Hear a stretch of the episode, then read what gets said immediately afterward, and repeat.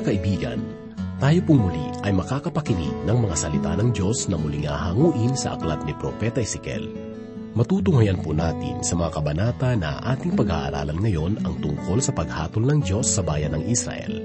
Marami ang nagsasabi na ang Diyos ay Diyos ng pag-ibig, banal at makatarungan. Subalit dapat din nating malaman na siya ay nagbibigay ng paghatol alam ba ninyo na hindi lamang sapat na tayo ay inibig ng Diyos, kundi dapat din tayong manampalataya kay Heso Kristo upang tayo ay makapasok sa kanyang kaharian?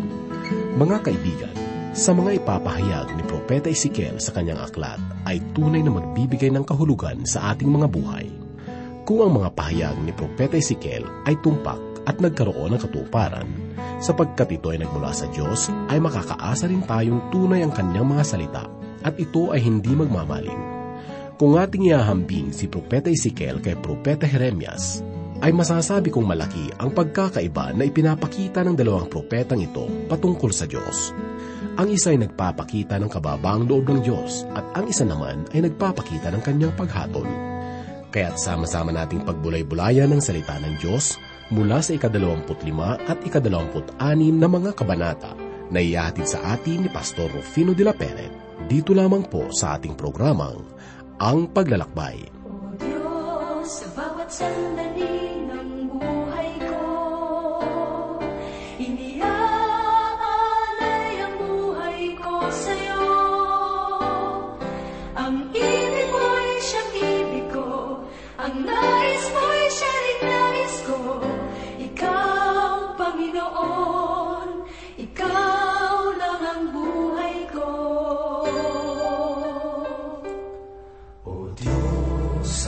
himig ng awitin ko, Ikaw ang musika titig nito. Digin ang awitin ng puso ko, sigaw ng damdamin at ko. Ikaw, Panginoon, Ikaw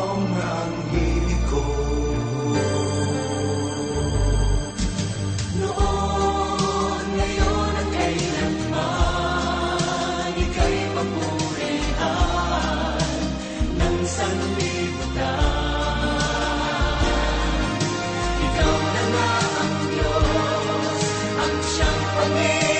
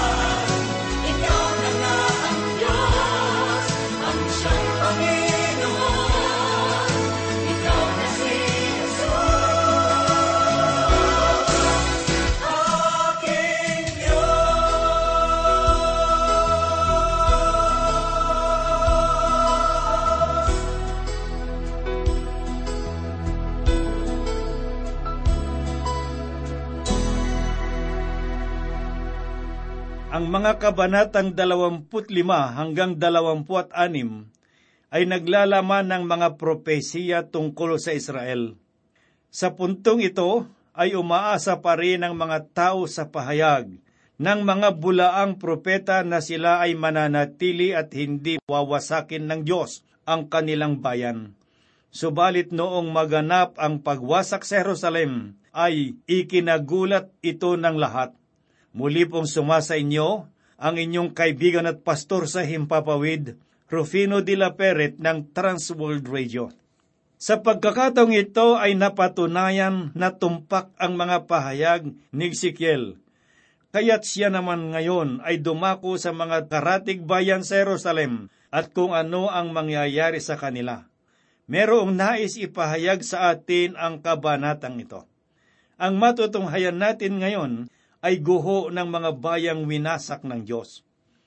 Tela na ilalarawan sa aking isip na nakatayo sa bayang iyon ang isang propeta na nagngangalang Jeremias. Ang mga luha ay umaago sa kanyang mga pisngi. Siya'y isang tao na may bigong puso. Siya ang salamin ng muling pagparito sa sanglibutan. Siya ay uupo rin sa Jerusalem, sa bundok ng mga olibo, at mananangis sa harapan ng bayan, sapagkat nalalaman niyang paparating na ang muli nilang pagwasak, sapagkat sila ay tumalikod at naghimagsik sa buhay na Diyos. Inilalarawan din sa aking isip ang isang propeta. Hindi siya tumatangis at sasabihin ko sa inyo kung bakit. Sa pagkakatong ito, ang kanyang asawa at malinaw na ipinapahayag sa banal na kasulatan na kanya itong iniibig. Ito ay si Propeta Ezekiel at siya ay pinagbawalan na magluksa. Sinabi ng Diyos na siya ay magiging ganoon. Si Propeta Jeremias at Ezekiel ay nagpapahayag ng dalawang katangian ng Diyos. Ang Diyos ay merong mahabaging puso. Tulad ni Propeta Jeremias, ang Panginoong Hesus ay mahabagin at mabait. Hindi niya ninais na tayo ay mapahamak, kaya't siya ay namatay sa cross para sa ating mga kasalanan. Alamin naman po natin ang mga pahayag ng Panginoong Heso Kristo sa mga bayan na tumalikod sa Kanya. Sa ikasampung kabanata sang ayon kay Lucas, mula sa ikalabing tatlo hanggang ikalabing limang talata, ay ganito po ang kanyang sinabi.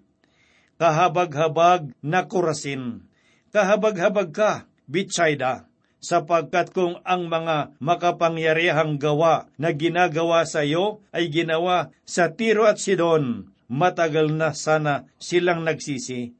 Nakaupong may damit sako at abo, subalit higit na mapagtitiisan pa sa paghuhukom ang Tiro at Sidon kaysa iyo. At ikaw, Kapernaum, itataas ka ba hanggang sa langit? Ikaw ay ibababa sa hadis. Iyon ay mga mabibigat na pananalita mula sa Panginoong Heso Kristo. Sinabi niyang kahabag-habag kayo, sapagkat kayo'y tulad sa mga libingang walang palatandaan at di nalalaman ng mga tao na sila'y lumalakad sa ibabaw nito. Tunay na ang Diyos ay pag-ibig.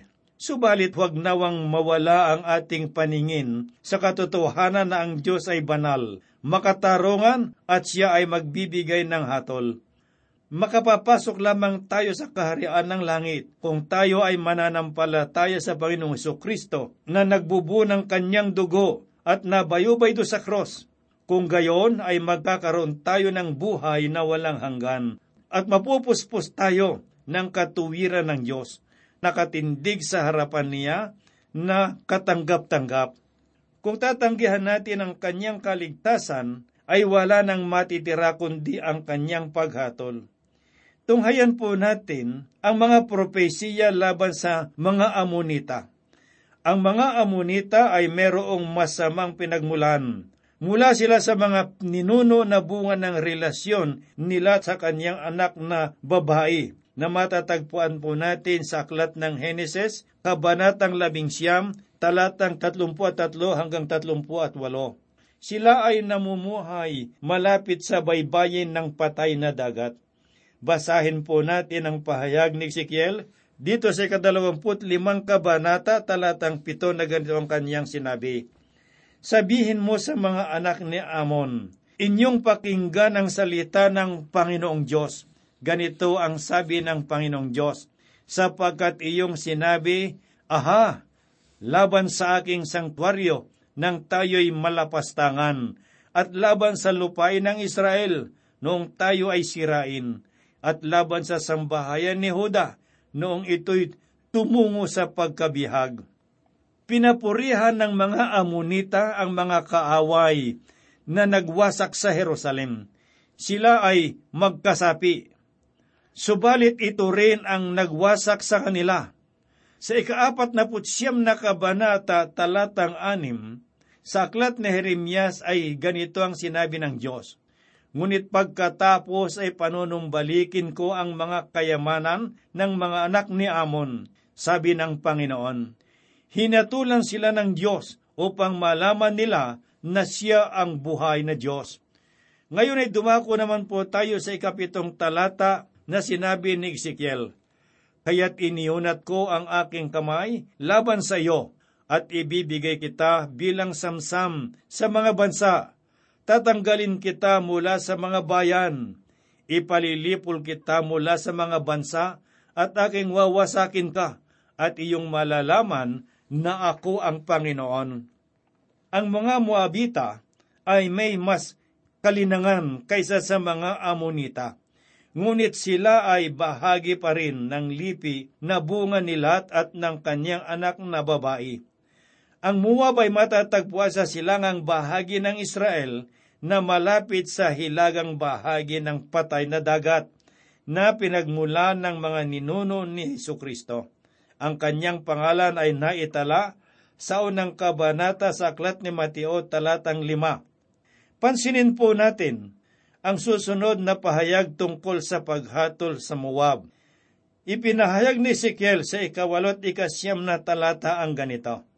Ganito ang sabi ng Panginoong Diyos, sapagkat sinabi ng Moab at ng Sier, narito ang sambahayan ni Huda ay gaya ng lahat ng ibang mga bansa, kaya't narito aking bubuksan ang tagiliran ng Moab mula sa mga bayan sa kanyang mga hangganan ang kalwalhatian ng bansa, ang Betsemot, Baal Simon at Kiryataim.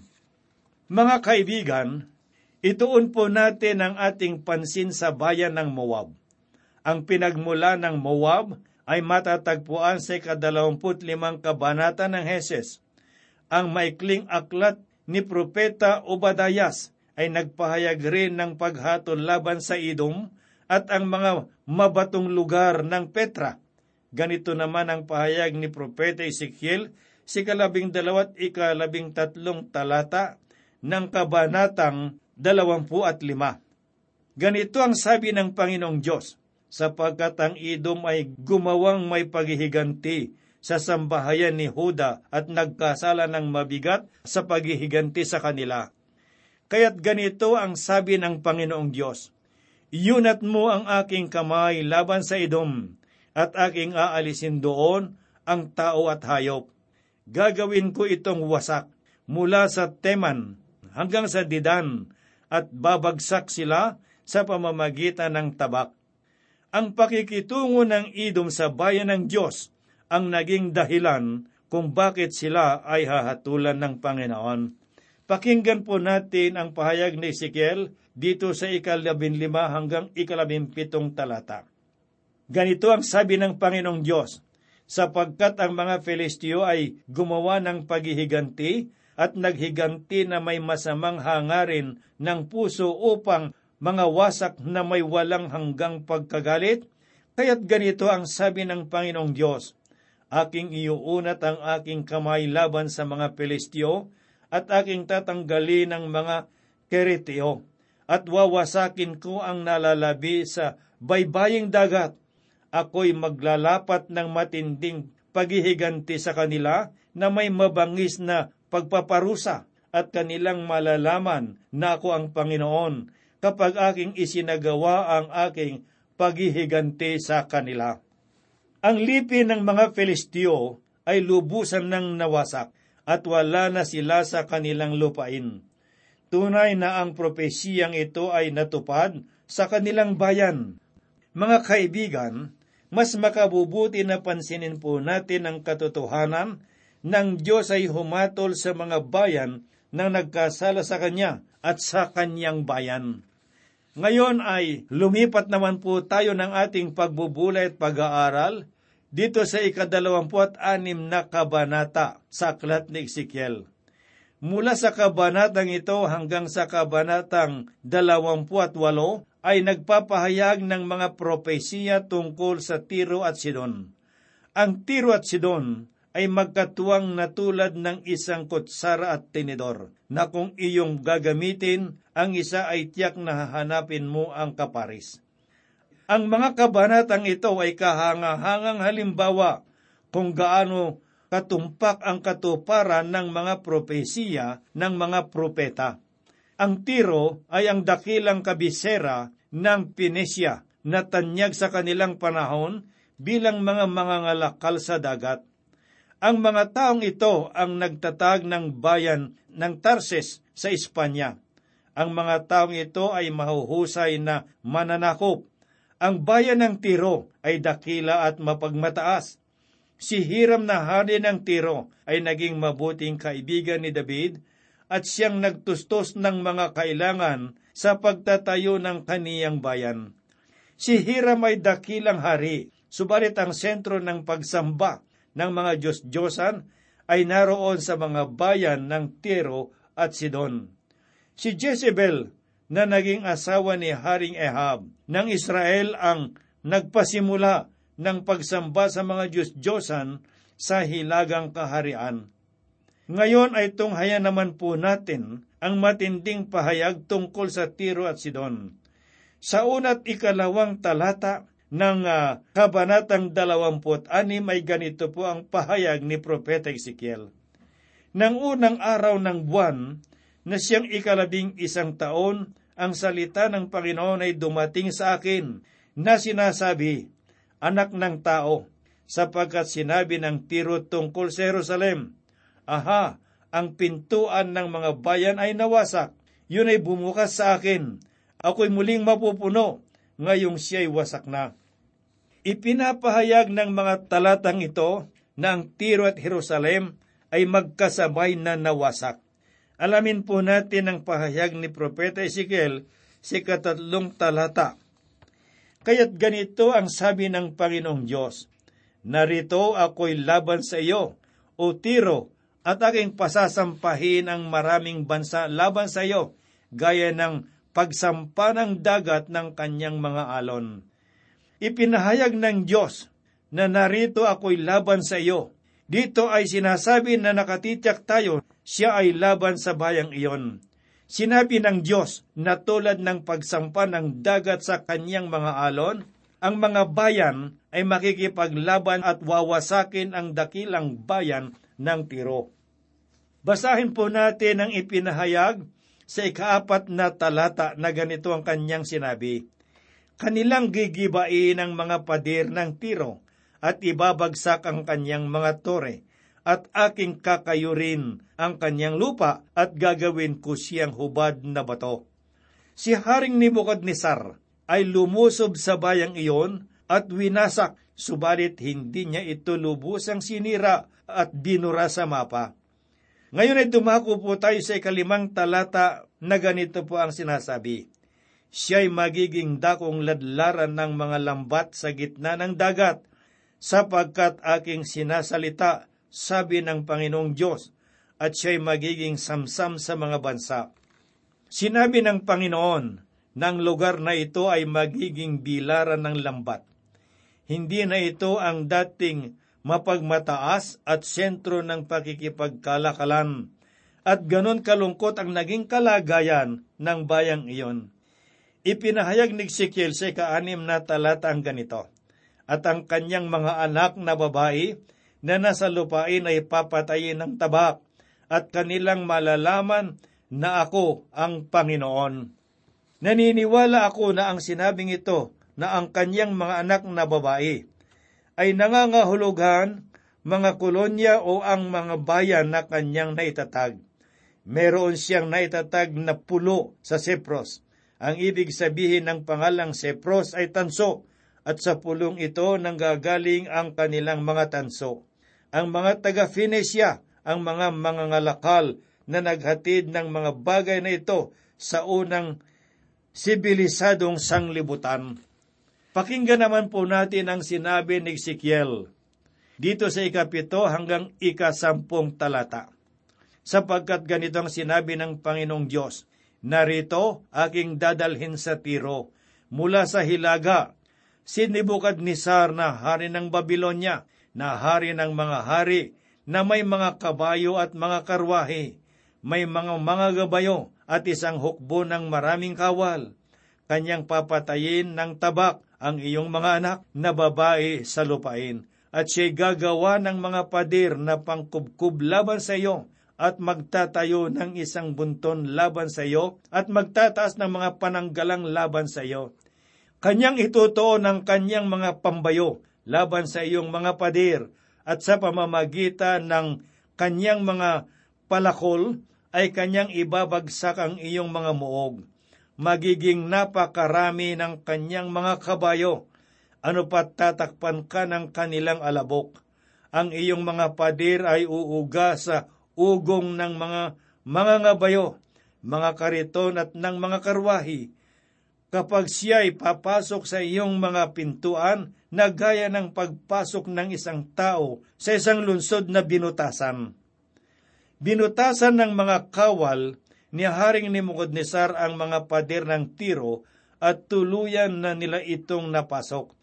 Inulit lamang nila ang kanilang ginawa sa bayan ng Jerusalem at ang pangyayaring ito ay naging katuparan ng propesiya na magaganap sa Jerusalem. Ipinahayag ni Ezekiel sa kalabing isang talata ang ganito, Tatapakan ng mga paa ng kanyang mga kabayo ang lahat mong lansangan. Papatayin niya ng tabakang iyong bayan at ang matibay mong haligi ay mabubuwal sa lupa. Mapapansin po natin mula sa ikapito hanggang sa ikalabing isang talata ay malinaw na ipinakita na kukubkubin ni Nebuchadnezzar ang bayan at ang panghalip na kanya ay makikita sa bawat bahagi ng mga talatang ito. Subalit ngayon, mula sa susunod na mga talata, ang pahalip na kanya ay nabago ng naging kanila. Basahin po natin ang ipinahayag ni Ezekiel mula sa ikalabing dalawa hanggang ikalabing apat na talata. Kanilang sasamsamin ang iyong mga kayamanan at nanakawin ang iyong kalakal. Kanilang ibabagsak ang iyong mga padir at gigibain ang iyong magagandang bahay. Ang iyong mga bato, kahoy at ang lupa ay ihahagis nila sa gitna ng dagat aking patitigilin ang tinig ng iyong mga awit at ang tunog ng iyong mga lira ay hindi na maririnig.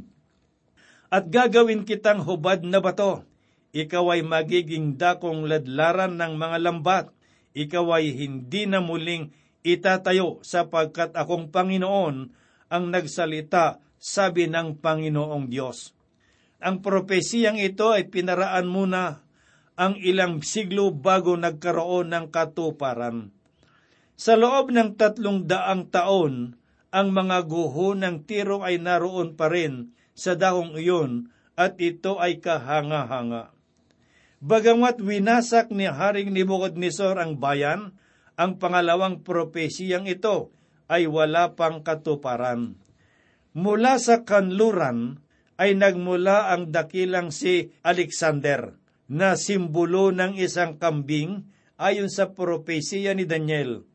Kung inyong mapapansin, matapos na makalaya ang mga taga-tiro sa pagkakabihag doon sa Babylonia, ay nagpasya silang magtayo ng kanilang bayan sa isang pulo at hindi na sa pangunahing lugar. Noong magtungo si Alexander the Great sa kanilang lupain, ay nakita niya ang mga guho na dating bayan at ang kanilang bagong bayan ay abot tanaw ni Alexander. Siya ay may maraming kawal at panahon, kaya't nagpasa siyang gumawa ng isang daanan patungo sa kanilang bayan doon sa pulo. Saan ba siya kumuha ng mga kagamitan at mga sangkap upang makagawa ng daan sa dagat? Kinuha niya ang mga lumang gamit ng tiro, mga bato, haligi at maging ang mga alikabok ng bayan ay kanilang ginamit sa paggawa ng daanan patungo sa bagong bayan ng Tiro. Winasak niya ang bayang iyon at magpahanggang ngayon ay hindi pa ito muling naitayo. Mga kaibigan, ito ay kahangahangang propesiya.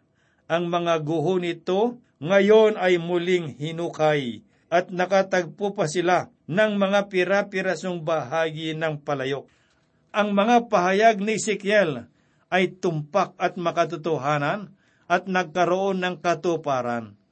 Kung hindi na makikita ang mga guhunang tiro at sabihing ang mga salita ng Diyos ay isa lamang hula.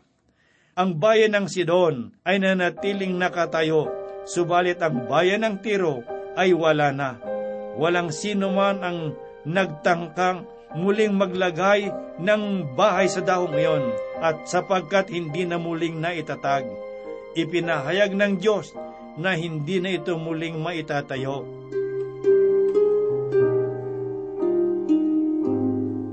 Maibigin at mapagpalang Ama, Diyos naming makapangyarihan sa lahat. Nagpupuri po kami at nagpapasalamat sapagkat Ikaw ay patuloy na gumagabay sa aming mga pag-aaral at pagbubulay ng mga propesiya ng iba't ibang mga propeta na nagbigay ng katuparan at ang ilan, Panginoon Diyos, ay hinihintay pang matupad. At sa oras na, ito, Panginoong Diyos, akin pong idinadalangin ang mga kaibigan at mga kapatid na patuloy na tumatangkilik sa palatuntunan ito ng uh, himpilan ng radyo. Panginoong Diyos, kami po'y dumudulog sa iyo, Ama, at itinataas sila sa iyong mga kamay sa anumang kalagayan na kanilang kinalalagyan ngayon. Pagpalain mo sila, Panginoong Diyos, at ibuhos ang biyaya at pagpapala sa kanilang mga buhay. Upang sa gayon po, Panginoong Diyos, ay madama nila at makita ang iyong pag-ibig at kapangyarihan.